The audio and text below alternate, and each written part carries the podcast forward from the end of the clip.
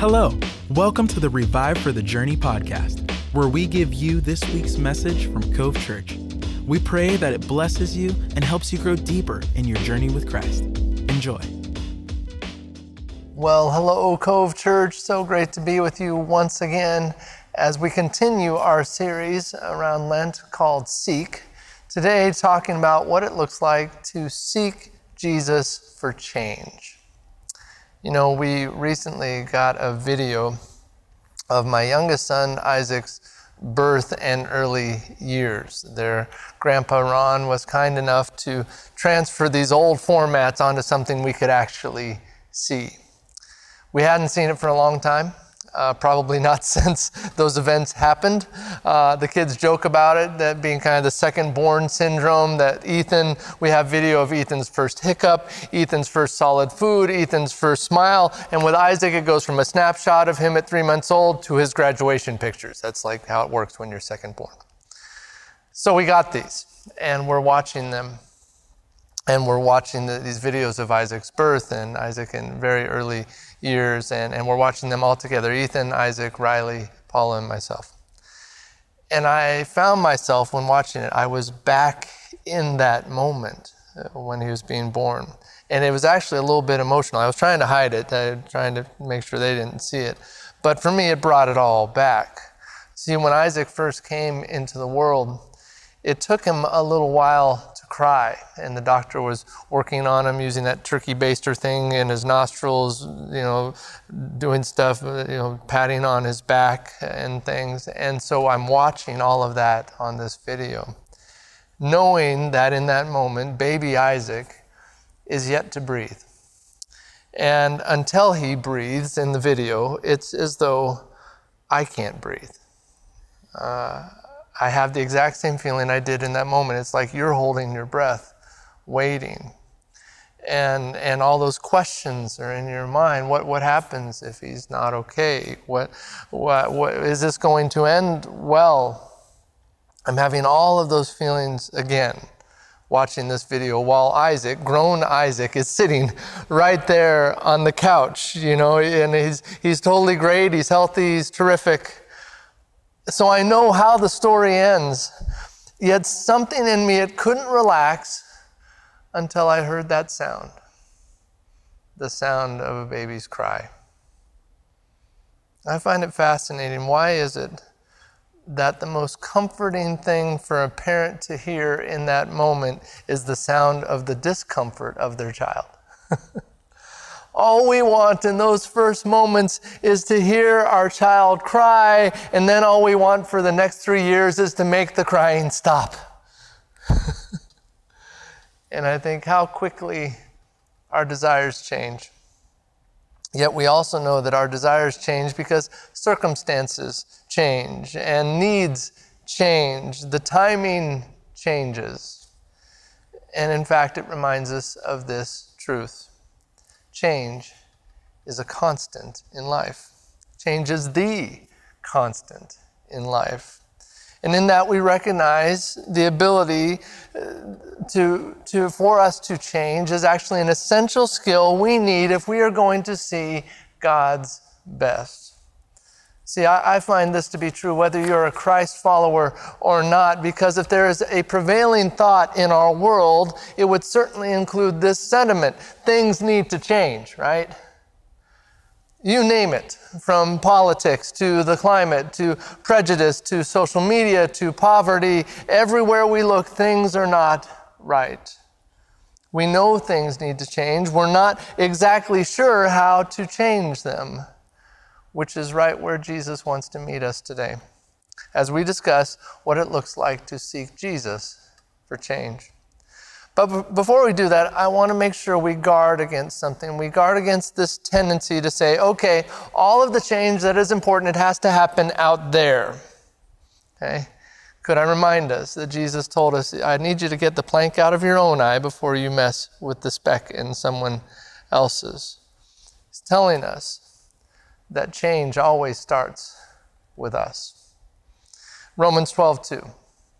Says, Do not conform to the pattern of this world, but be transformed by the renewing of your mind. Then you will be able to test and approve what God's will is, his good, pleasing, and perfect will. What we see here is that it is only in allowing ourselves to be changed, to be transformed, that we can in turn truly see the God who is unchanging our world says, let's make sure they're changing out there. But God says, let's make sure you are changing. George Bernard Shaw said it this way progress is impossible without change, and those who cannot change their minds cannot change anything. Because until I change, until my thinking is transformed, I will continue to bring the same problems with me. I can't tell you how often I've encountered this in doing ministry now for 25 years, um, just, just working with people.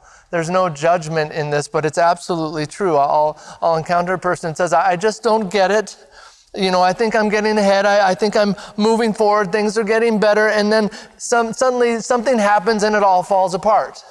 And they say it happens the same way every time. No matter what I do, it always falls apart. I think I'm going, going forward, but it always falls apart. And they'll say, I don't understand the problem. I must just be really unlucky. No, that is not the problem. The problem is not that you're unlucky. The problem is you're totally consistent. Everywhere you go, you bring you with you. The one constant in all of those circumstances is you. so, have we considered perhaps the change that needs to take place is in you? Perhaps the change that needs to take place if I'm facing those circumstances is in me. I find this amazing.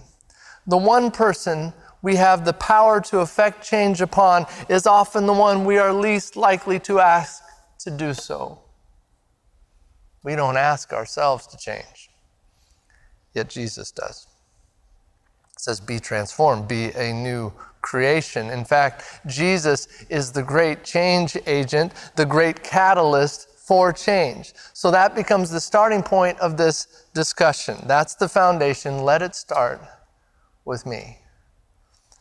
But Jesus is so good because even as we are figuring out what it looks like for him to change us, he still works at changing things around us. And so I want to highlight a passage that shows Jesus doing that very thing, giving us insight into what Jesus wants to change in our world if we would choose to seek Him. So here's the first thing Jesus is a catalyst for community change. Jesus is a catalyst for community change. We're going to be in Matthew 21. Verses 10 through 11 is where we start. In fact, right where you are, let's read it together. Big voices, go. When Jesus entered Jerusalem, the whole city was stirred and asked, Who is this? The crowds answered, This is Jesus, the prophet from Nazareth in Galilee. The whole city was stirred. You know what that means to me? It means that Jesus can change communities that Jesus can stir cities. And it wasn't like their city was just so easy. You know, it had all the same factors, the same flaws as our cities. It had poverty and illness and prejudice and corruption and political division. It had all of that, just like our cities do. Yet Jesus shows up and the city was stirred. And get this, I don't, I don't know how it worked, but it says the city asked the question. Who is this? That is a wild thought to me. Could it be that we could become a people so dependent on Jesus, so consumed with letting Him find us and redeem us and change us, that our city would say, Who's doing this? that our city would sense a movement, a stirring, not tied to a personality, not tied to a program, not tied to a political endeavor, that our city would ask the question, Who is this? They would ask, why are things changing? Who is responsible? And the only true answer that we could give is this it's Jesus of Nazareth. Why? Because Jesus changes cities. You know, um, a couple weeks ago, we had the, the high school small group over at our house. It was on St. Patrick's Day. And because uh, they do that as part of their system now, they have small groups in, in houses. We were one of those. And it was great, loved having them there. And um, Paula made a cake for that night. She makes this particular cake that's really, really a great cake. Um, but because it was St. Patrick's Day, she put a little bit of green food color in it. You couldn't see that. But, but Isaac, at the end of the, you know, right before it was served, he put on green fro- frosting because it was St. Patrick's Day. You got to make it green. So some of the students saw him putting on the green frosting. So as they're going through the line and they're, and they're getting the cake, they kept saying, Isaac, thanks for making this cake. Good job on the cake. This is really good cake. Thanks for making this.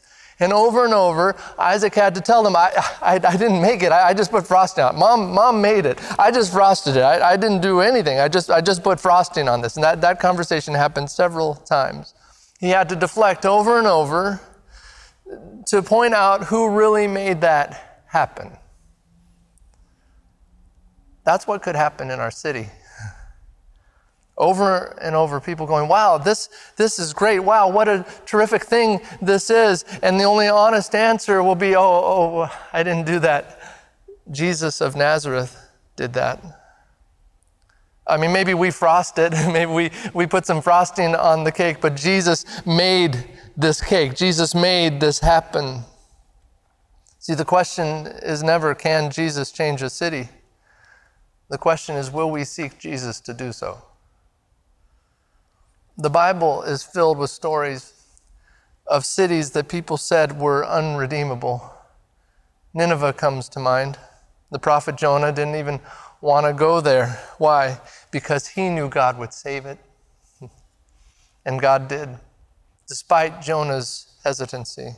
The lesson is this God loves to save seemingly unsavable cities, which means God can save ours.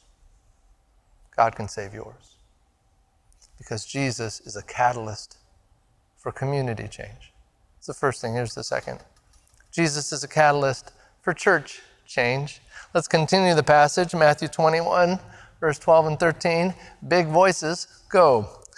Jesus entered the temple courts and drove out all who were buying and selling there. He overturned the tables of the money changers and the benches of those selling doves. It is written, he said to them, My house will be called a house of prayer, but you are making it a den of robbers. I find it interesting how we as people, even well meaning people, that we can easily drift from what's most important. And we see that especially with Jesus, as often his most, most scathing rebukes were leveled at the church of the day, the religious of the day. A church that had become very much more interested in image, had become very interested in money, in the outward appearance of piety while inwardly living far from God's heart a church that leaned on its own strength, not God's, a church that burdened others in a way that God never asked them to. And I'm struck by the fact that if Jesus had to address that then, that Jesus still has to do that now. That Jesus is still wanting to turn the tables of his church and address the places that we've missed it. And friends, we get to let Jesus do that. Because churches change when people seek Jesus. We've, we've begun this season, uh, starting in January, with these days as a church of seeking Jesus on the fourth Friday of every month. Um, we just did one. And uh, I can tell you, things are changing.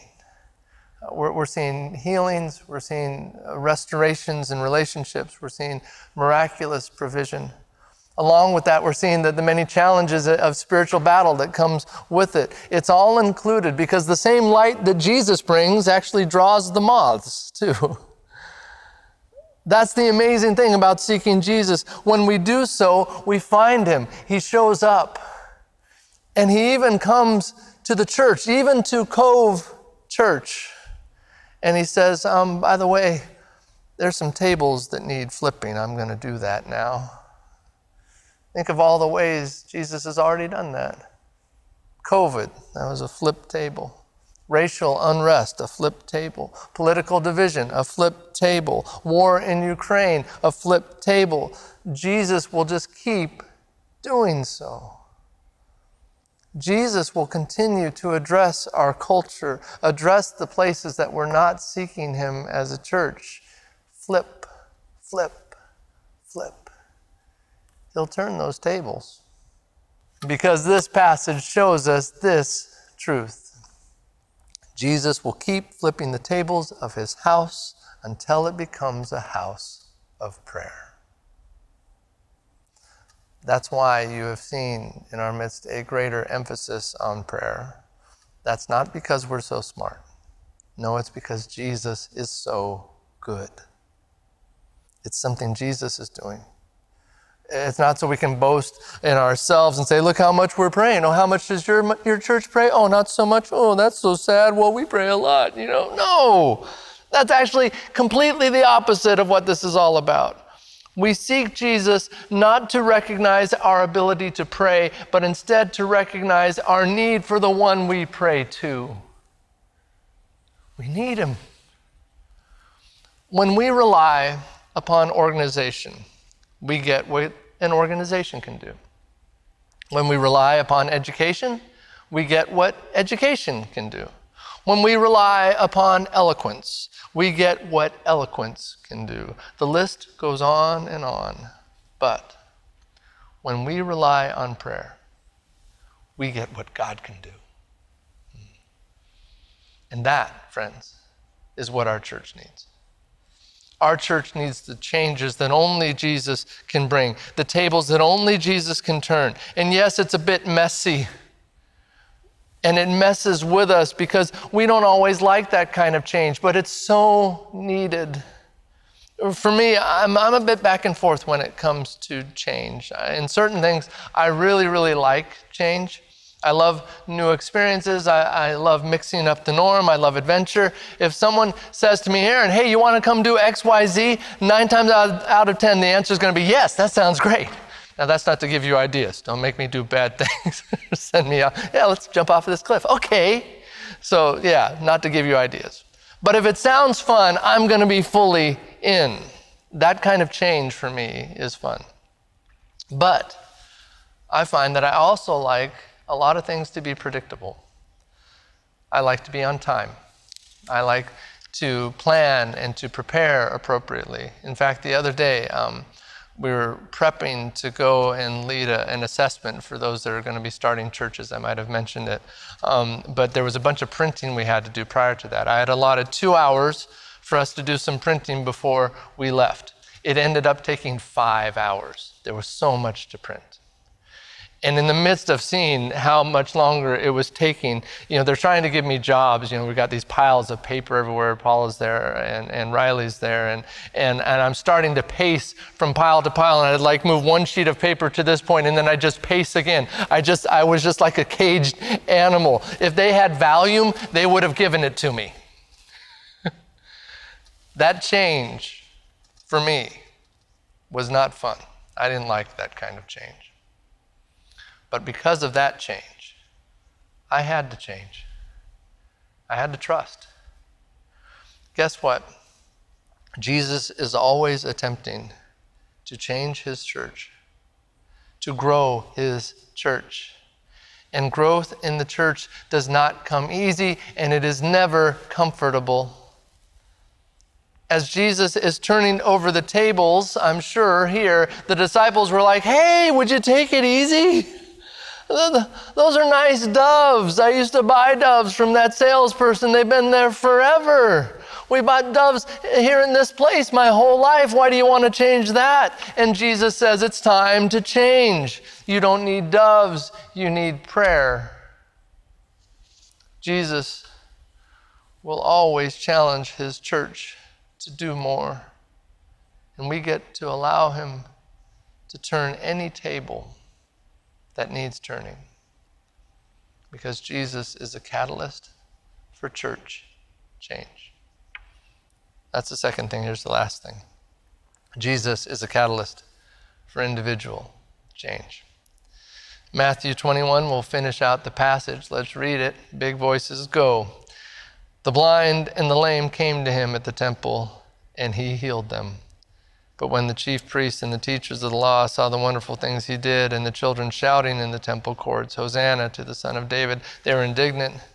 Do you hear what these children are saying? They asked him. Yes, replied Jesus. Have you never read from the lips of children and infants, You, Lord, have called forth your praise? And he left them and went out of the city to Bethany, where he spent the night. It is this change right here that makes all the other changes possible. As individuals change, churches change, and communities change. It says, The blind and the lame came to him at the temple, and he healed them. This is what seeking Jesus does. You know, in these last few years, I've watched Jesus do things that are astounding not because we've figured it out, but because we've decided we can't figure it out. So we simply choose to seek Jesus instead. I'm, I'm watching friends be healed of debilitating injury. I'm seeing other friends delivered from years of addiction. I'm being told stories of how God is miraculously bringing people into our community because they're there to make a difference. I'm watching those who have been limping along in life due to church wounds and hurt. They're finding their way back to the loving Savior. Why? Because people change when we seek Jesus. Maybe there's some people that you want to see changed by the love of God. Jesus still does that. Jesus is great at changing people. More accurately, it's, it's when we stop and let Him find us that we're changed.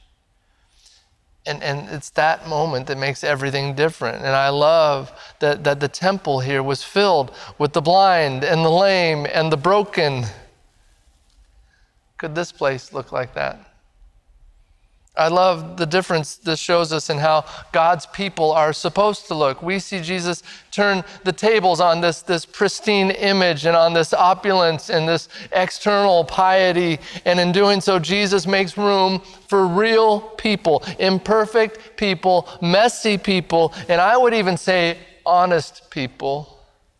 At least honest in their ability to say, I don't have it all together they came to that same temple and the place that used, used to send a message that you are not enough for us now became the place where they heard the message from Jesus you are enough for God. You are loved, you are valued, and God wants to bear fruit in your life. See, often I think God has to change his, his church in order to accept the people that God wants to change, the individuals. And I can only say that it's my hope that this can be that kind of place where every person, every color, every background, every hurt, every rejection, every shortcoming, every failure, that all of us together can limp to the temple and that Jesus and find us and make us whole. That's what happens when we seek Jesus. But it does involve one thing from us, and it's this that we would stop and let the one who is seeking find us. That we'd stop running, that we'd stop pretending, The blind and the lame in this passage, they, they couldn't look like anything else. What makes us think we can? And because the blind and the lame allowed themselves to be found by Jesus, Jesus healed them. And Jesus can heal us. Jesus can heal you. But we have to stop pretending that we've made it, that we've arrived somewhere. The other day, I hired uh, an elect- uh, electrician through Angie's List because I had this um, porch light that was out uh, by our garage. Two, two porch lights. One of them wasn't working. Um, I tried to change the bulb, didn't work, so I knew I knew it was not working. So I, I, I, hired an electrician through Angie's List, and we it took a while to figure out the schedule stuff. Eventually, they got there. Eventually, they um, the electrician he swapped out these two two fixtures because he had to match the first one. First one couldn't be repaired, so I'm going to match it. So we had to buy two fixtures. So we did that. Put two new fixtures in. He put them in. Had, had me buy uh, you know special LED bulbs for it. Put those in. So he's done. He went away. They were working a few days later, actually, on, on Isaac's birthday, um, I, it's during the daytime, and I decide I'd just you know flip on the porch lights just to you know see how they're working. And, and the ones on our porch were working, but they're tied to the ones by the garage, and neither of them came on. And I'm like, oh. I, it, I was like, man, you know, he did all his work. I paid this money, and now both of them don't work. It was, it was just frustrating. I, I just can't believe both of these don't work. And so I gave him a text. I shot him a text and said, hey, um, you know, the, the, the two lights now are not working. Could you come and resolve this? And I didn't even leave any emojis. So this is pretty stern for me, okay? No emojis, it's, it's like stern. And, um, and so, so he, he replied back, yes, I'll, I'll be there uh, today. I'll, I'll come and, and see what's going on. It was Isaac's birthday. He said, you don't, you don't have to come today. Just, just um, just just you know come sometime soon if you can. Well, it turns into the nighttime, and they both turn on. and so I text him back. I'm like, uh, for some reason they they both are on now. I don't know why. He he says.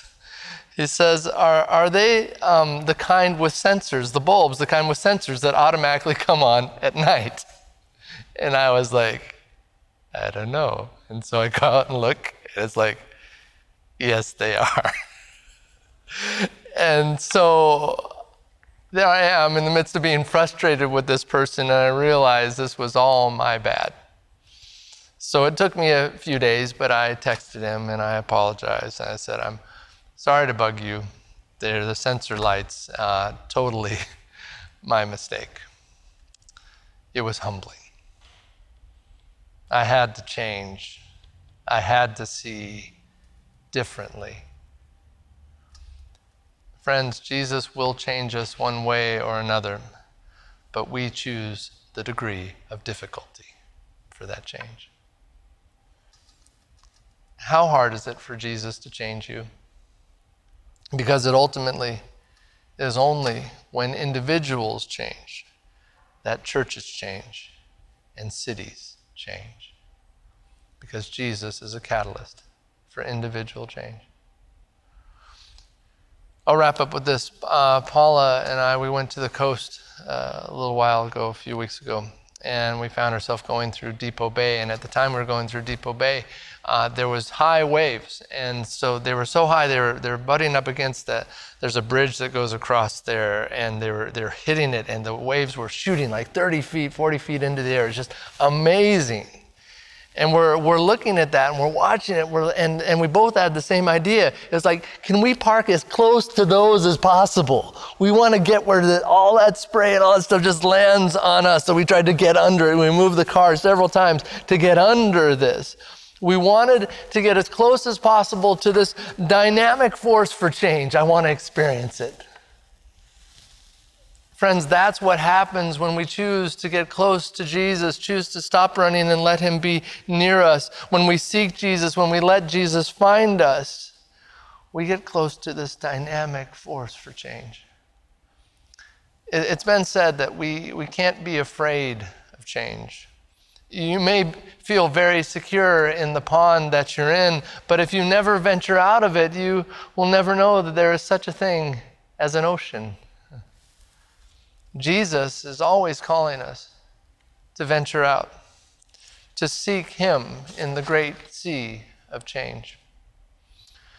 Just prior to this passage, there's uh, what's known as the triumphal entry. Jesus rides in on a donkey.